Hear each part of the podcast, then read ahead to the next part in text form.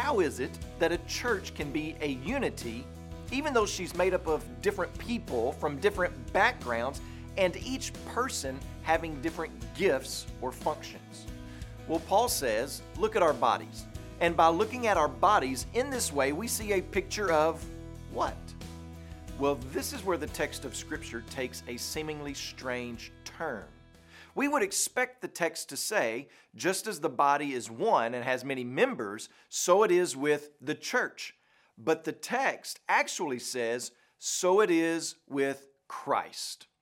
Why does Paul use Christ instead of church here in the discussion of the body?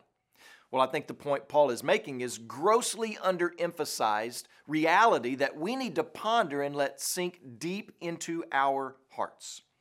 While Jesus was on the earth, he was in a single body.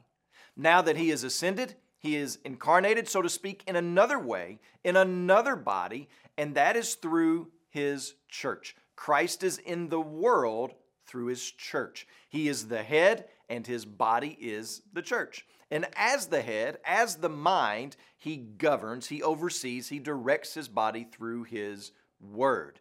We, as the body, respond to the head. The body cannot function without its head, it would no longer be a living organism. So listen.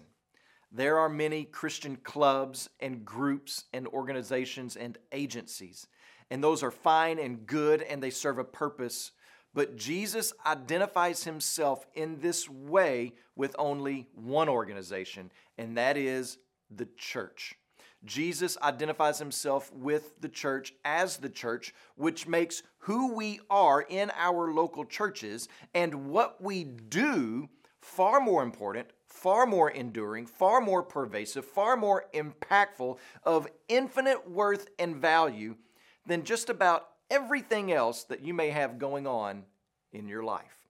We are Christ's body in our local churches. We are Christ's work.